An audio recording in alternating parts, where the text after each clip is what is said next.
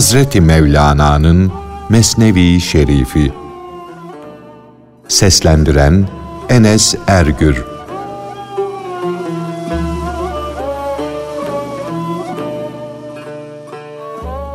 Taassup yüzünden Hristiyanları öldüren Yahudi padişahın hikayesi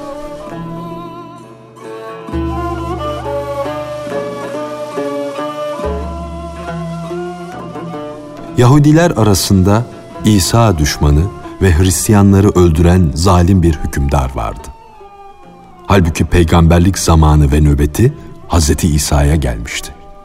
Musa devri geçmişti. Öyle olmakla beraber o Musa'nın, Musa da onun ruhu gibiydi. O şaşkın padişah Allah yolunda, İsa yolunda yürüyen hak dostları olan Musa ile İsa'yı birbirinden ayrı sandı. O Yahudi padişahın sapık ve hileci öyle bir veziri vardı ki, hileyle akan suyu bile düğümlerdi. Bu vezir dedi ki, Hristiyanlar canlarını kurtarmak için dinlerini padişahtan gizlerler. Bu sebeple bu kadar çok Hristiyan öldürme. Çünkü öldürmede fayda yoktur. Din misk ve öd ağacı değildir ki kokusu çıksın. Din yüzlerce kılıf içinde gizlenmiş bir sırdır. Dışı seninle uyum halindedir. Sana benzer ama içi seninle çekişmede sana uymamaktadır. Padişah vezire sordu ki, o halde ne tedbir alalım? Bir yalan ve hile olan Hristiyanlığın yayılmasını nasıl önleyelim? Ne yapalım ki dünyada Hristiyanlığı açığa vuran veya gizleyen bir Hristiyan kalmasın? Vezir dedi ki, Ey padişahım, sen bana kızmış, gazap etmiş görünerek emir ver. Kulağımı, elimi kestir. Burnumu, dudağımı yardır. Ondan sonra beni dar ağacına göndert. Tam o sırada bir şefaatçi senden suçumun bağışlanmasını niyaz etsin. Sen bu işi dört yol ağzı bir yerde tellal çağrılan kalabalık bir pazarda yaptır. Ondan sonra da beni yanından uzaklaştır.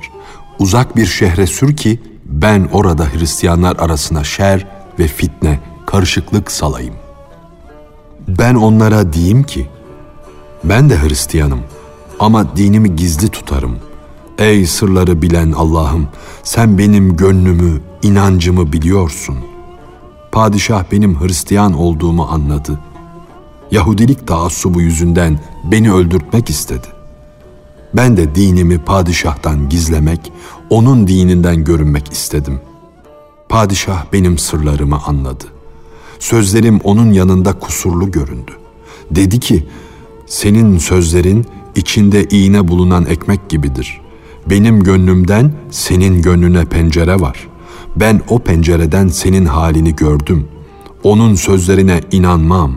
Eğer İsa'nın ruhaniyeti bana yardım etmeseydi, padişah Yahudilik gayretiyle beni parça parça ederdi. İsa uğruna canımı başımı veririm ve bunu canıma yüz binlerce nimet sayarım. İsa'dan canımı esirgemem. Fakat onun dinine dair iyiden iyiye bilgim vardır. Hristiyanlara yararlı olmak için ölmek istemiyorum. O pak dinin bilgisizler arasında kalıp yok olmasından üzülüyorum, hayıflanıyorum. Allah'a ve İsa'ya şükür ki biz bu hak dinin yol göstericisi olmuşuz. Belimize Hristiyanlık zünnarını bağladığımızdan beri Yahudilikten kurtulduk. Ey insanlar, devir İsa'nın devridir. Onun dininin sırlarını candan ve gönülden dinleyiniz. Vezir bu hileyi padişaha sayıp dökünce padişahın gönlünde endişeyi giderdi. Padişah vezirin dediği, istediği şeyleri yaptırdı. Halk vezirin başına gelen acıklı hallerden, bu gizli ve hileli işlerden dolayı şaşırıp kaldı. Veziri Hristiyanların bulunduğu memlekete sürdü. O da gittiği yerlerde halkı dine davete başladı. Yüz binlerce Hristiyan azar azar onun etrafına toplandı. Vezir onlara gizlice İncil'in zünnarın ve namazın sırlarını anlatıyordu. Vezir görünüşte din vaizliği yapıyordu ama batında hakikatte o kuşu avlayanların ıslığı ve tuzağı gibiydi. Hristiyanlar tamamıyla o vezire gönüllerini verdiler. Esasen cahil kişileri bir şeye inandırmak zor değildir ki. Gönülleri vezirin sevgisiyle doldu taştı. Onu İsa'nın vekili sandılar. Halbuki o vezir hakikatte tek gözlü melun deccal idi. Ey yardımcıların en güzeli olan Allah, feryadımıza yetiş. O imansız vezir adeta badem ezmesi içinde sarımsak saklar gibi hileyle din nasihatçiliği yapıyordu. Hristiyanlar arasında zevk ve anlayış sahibi olanlar vezirin tatlı sözleri arasında bir de acılık duyuyorlardı. Vezir çok manalı, nükteli sözler söylüyordu. Fakat o sözler içine zehir karıştırılmış şeker şerbeti gibiydi. Sözünün dış yüzünden hak yolunda gayretli ol, çabuk ol manası çıkıyordu. Hakikatte çalışıp da ne yapacaksın, tembellik et, keyfine bak dediği seziliyordu. Vezirin sözleri anlayışlı ve zevk sahibi olmayanların boyunlarına birer halka olup geçiyordu. Vezir altı sene Yahudi padişahtan uzak kaldı ve bu müddet içinde İsa ümmetinin adeta sığınağı oldu. Bütün Hristiyanlar dinlerini de, gönüllerini de ona verdiler. Herkes onun emriyle seve seve ölüme atılıyordu. Padişahla vezir arasında haberleşmeler vardı. Padişah gizlice ona gönül alıcı vaatlerde bulunuyordu. Vezire, ''Ey benim değerli ve makbul vezirim, vakit geldi çattı. Artık gönlümden bu dert çıksın gitsin.'' diye mektup yazdı. Vezir de ona, ''Padişahım, ben şu anda İsa dininden olanlara fitneler, fesatlar salmaktayım.'' diye cevap verdi. O devirde İsa dininden olanları yöneten 12 emir vardı. Her fırka bu 12 emirden birine uymuş, faydalanmak için ona kul köle kesilmişti. Bu 12 emir ile onlara uyanlar o soysuz vezirin tuzağına düşmüşlerdi. Onların hepsi de onun sözüne inanıyor, hepsi de onun gidişine ayak uyduruyordu. Ona öyle inanmışlar, öyle bağlanmışlardı ki vezir öl dese emirlerden her biri hemen onun önünde can verirdi. Vezir her emirin adına ayrı bir tomar hazırladı. Her tomarda bulunan yazılar meslek ve mezhep yönünden bambaşka idi. Birbirini tutmuyordu. Bu tomarların her birindeki ayrı hükümler, emirler bir başka çeşitti. Her hüküm baştan sona ötekinin hilafı ve zıttıydı. Her emir öteki tomardaki emre aykırıydı. Tomarın birinde riyazet ve açlık yolunu, tevbenin esası, Allah'a dönüşün şartı saymıştı. Diğer tomarda hak yolunda riyazetin bir yararı yoktur. İnsan ancak cömertlikle hakkı bulur demişti. Başka birinde ise sen aç durmakla veya cömert olmakla Allah'ına şirk koşmuş olursun denilmekteydi. Gamlı olduğun zamanda da, esenlik çağında da tam manasıyla Allah'a teslim olmaktan başka her şey hile ve tuzaktı. Tomar'ın birinde denmişti ki, kulun yapması gereken şey hizmet ve ibadettir. Yoksa ibadetsiz bir tevekkül ve teslimiyet fikri suçtur. Allah'ın bize şunu yap, bunu yapma diye emredişi, biz bunları yapalım veya yapmayalım maksadı ile değildir. Bize bizim aczimizi, zavallılığımızı bildirmek için verilmiştir. Böylece bu emirlerle aczimizi, beceriksizliğimizi görelim, bilelim de bu aciz zamanında Hakk'ın kudretini daha çok anlayalım diye düşünülmüştü. Tomar'ın birinde ise aczini görme, kendine gel, aklını başına al, Çünkü kendini aciz görmek, Allah'ın verdiği nimeti görmemek, nimete kafir olmaktır.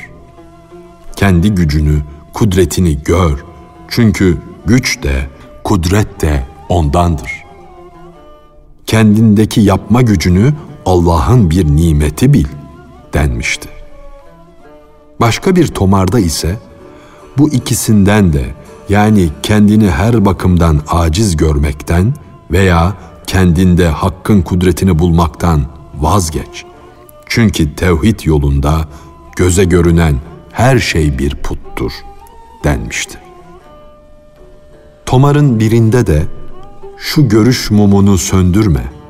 Çünkü bu görüş bu nazar erenler meclisinin mumudur, nurudur diye yazılmıştı.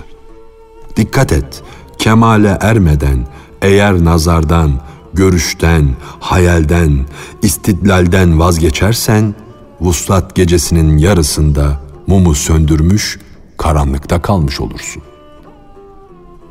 Bir tomarda da yarattıklarına bakarak Allah'ı dışta arama, korkma, görüş ve istidlal mumunu söndür, söndür ki karşılığında yüz binlerce manevi nazar, görüş bulasın. Çünkü dışta yanan görüş mumu söndürülünce, içte yanan can mumunun nuru artar. Aşkın acılarına sabreder olduğun için Leyla sana Mecnun olur. Kim zahitliğe kalkışır da dünyayı terk ederse, dünya ona daha çok yaklaşır, daha çok kendini gösterir diye yazılmıştı. Tomar'ın birinde şöyle deniliyordu. Allah sana her ne ihsan ettiyse, her ne verdiyse yaratırken onu sana sevdirmiştir, tatlılaştırmıştır. Sen de onu al. Çünkü Cenab-ı Hak onu sana kolaylaştırmıştır. Hoş bir hale getirmiştir. Onu tatlılıkla kabul et. Kendini zahmete sokma. Tomar'ın birinde ise şöyle yazılmıştı. Senin olanı, kendine ait olanı terk et. Çünkü senin tabiatının beğendiği şey iyi değildir. Görmüyor musun? Birbirine aykırı düşen yollar insanlara kolay görünmüştür de herkes kendine bir din seçmiştir.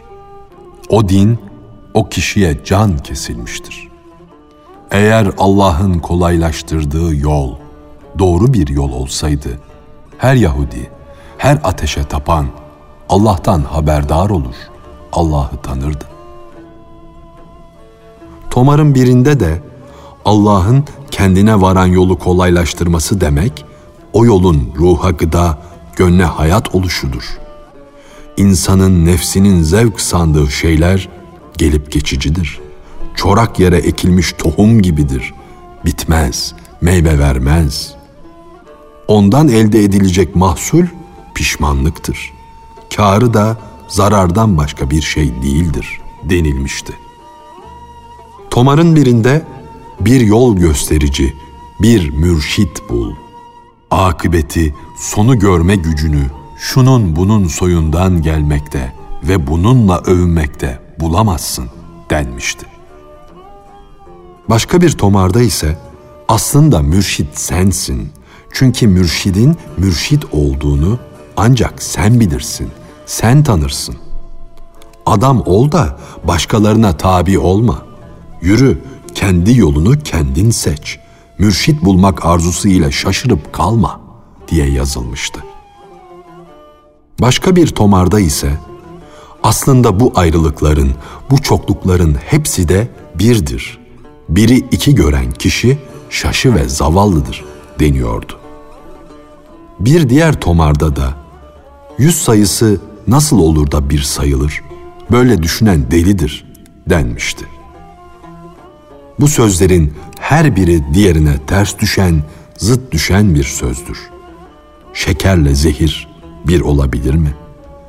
Şekerden de, zehirden de vazgeçmedikçe sen vahdet gülzarından nasıl koku alabilirsin? İsa dininin düşmanı olan vezir 12 tomara işte bu çeşit yazılar yazmıştı.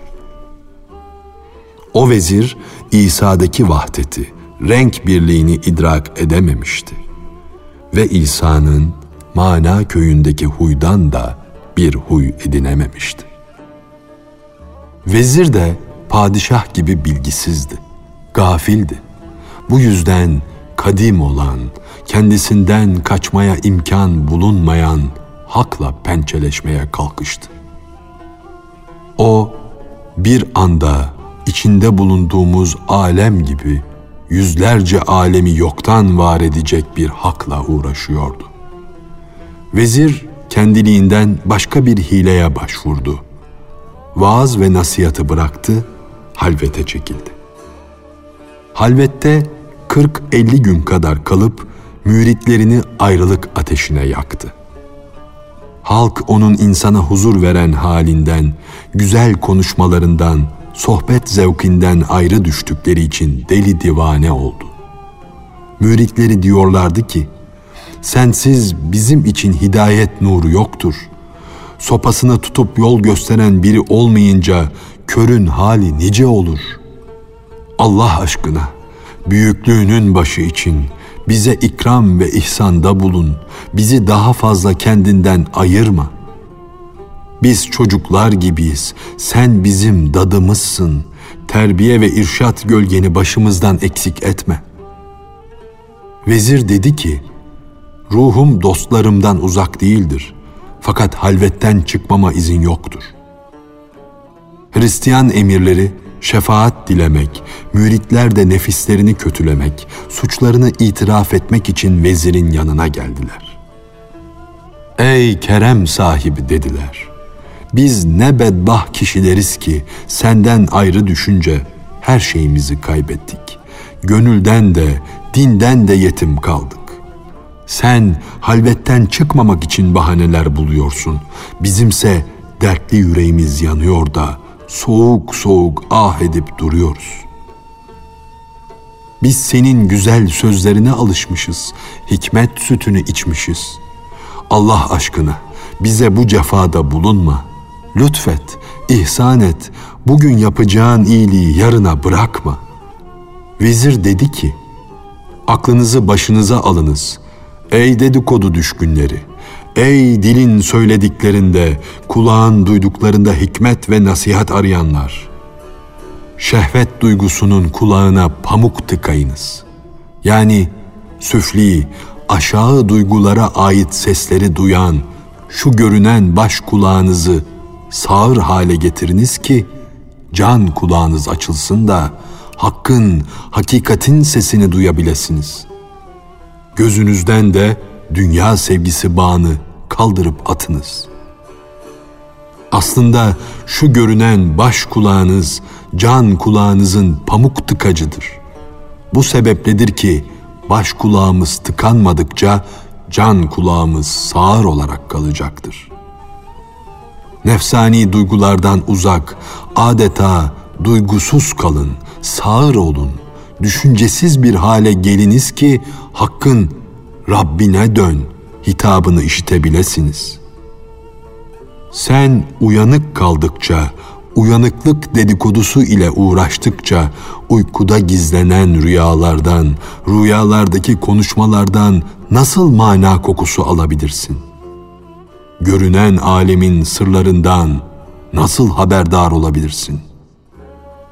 Müritlerin hepsi de dediler ki, Ey bizden kaçmak için bahane arayan hekim, bu hileyi, bu cefayı bize yapma. Senin sözün şeytanı susturur. Ağzından çıkan kelimeler kulaklarımızı akılla doldurur. Sen olmayınca gökyüzü bile bize karanlıktır. Ey manevi ay, sana nispetle şu gökyüzü kim olabilir? Gökler görünüşte çok yüksektir. Fakat manevi yükseklik, yücelik tertemiz olan ruhlara mahsustur. Görünüşteki yükseklik cisimlere aittir. Cisimler ise manaya nispetle isimlerden ibarettir. Vezir müritlerine dedi ki, Sözü uzatmayınız. Öğüdümü canla ve gönülle dinleyiniz. Bana inanıyor ve güveniyorsanız, ben emin isem emin olan kişi suçlanmaz. Ben yeryüzüne gök desem bu böyledir. Benden şüphe edilmez. Eğer ben kemal sahibiysem kemali neden inkar ediyorsunuz? Kemal sahibi değilsem bu zahmet, bu azar neden? Ben bu halvetten çıkmayacağım. Çünkü ben burada içime kapanmış gönül ahvaliyle meşgulüm. Müritlerin hepsi birden dediler ki, Ey vezir, biz senin kemalini inkar etmiyoruz. Bizim sözümüz ayar sözüne benzemez.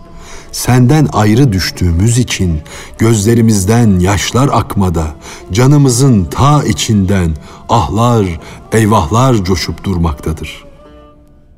Vezir içerden seslendi de dedi ki, Ey müritler, şunu bilmiş olun ki Hz. İsa'dan bana bütün dostlarından ve yakınlarından ayrıl, tek başına kal diye haber geldi. Yüzünü duvara çevir, yalnız başına otur.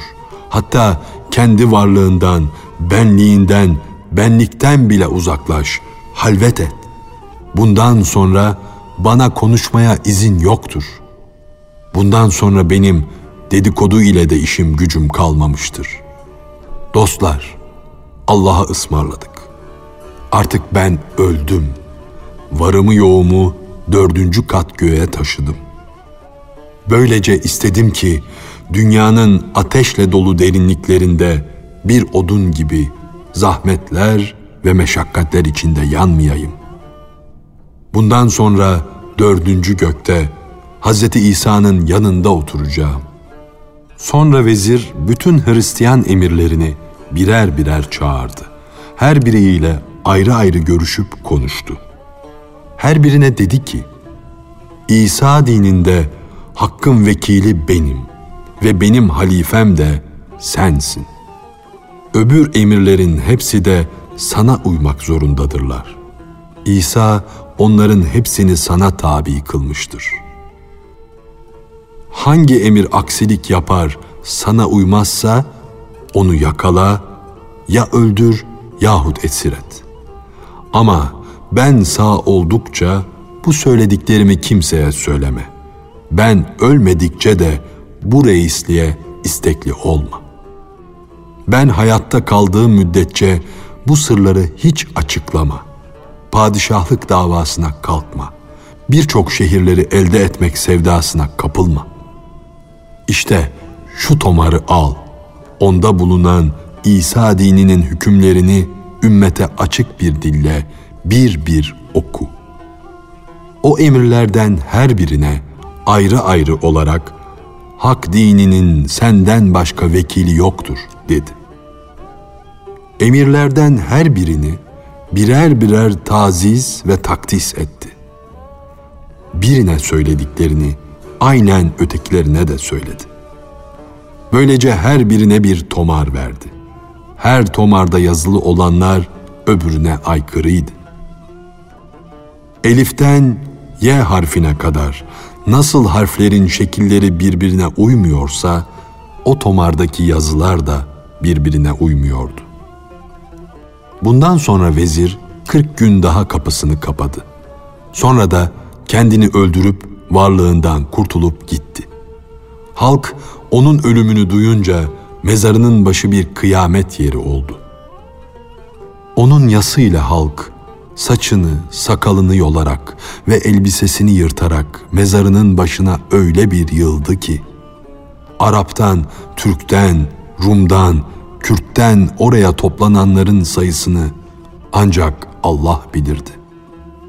Onun mezarının toprağını başlarına saçtılar. Onun derdini kendilerine derman bildiler. Kabri başında bir ay oturup matem ettiler. Gözlerinden kanlı gözyaşları akıttılar. Bir ay geçtikten sonra halk dedi ki, Ey emirler, vezirin yerine sizlerden kim geçecek? Onu bilelim, vezirin yerine ona uyalım. Ona candan bağlanalım. Elimizi de eteğimizi de onun eline teslim edelim. Madem ki güneş battı da o batış bizim gönlümüzü dağladı. Onun yerine bir çera uyandırmaktan başka çare yoktur. Sevgili göz önünden kaybolunca bize onun yerini tutacak bir armağan gerekir. Gül mevsimi geçip de gül bahçesi harap olunca gül kokusunu nereden koklayabiliriz? Gül suyundan. Emirlerden biri ileri atıldı, o vefalı insanların yanına gitti. Dedi ki, işte o zatın vekili, hatta bu zamanda İsa'nın halifesi benim. İşte şu tomar ondan sonra benim vekil olacağımın belgesidir, şahididir. Başka bir emir de pusudan ortaya çıktı, o da vekillik davasına girişti. O da koltuğunun altından bir tomar çıkardı, gösterdi. Derken ikisini de bir çıfıt öfkesi sardı. Diğer emirler de birer birer ortaya çıktılar, keskin kılıçlarını çektiler. Her birinin elinde bir kılıç ve bir de tomar vardı. Sarhoş filler gibi birbirine düştüler. Yüz binlerce Hristiyan öldürüldü. Kesik başlardan tepeler meydana geldi. Sağdan soldan kan selleri aktı. Bu savaş yüzünden havaya dağlar gibi tozlar kalktı. Vezirin ektiği fitne tohumları başlarına afet kesildi.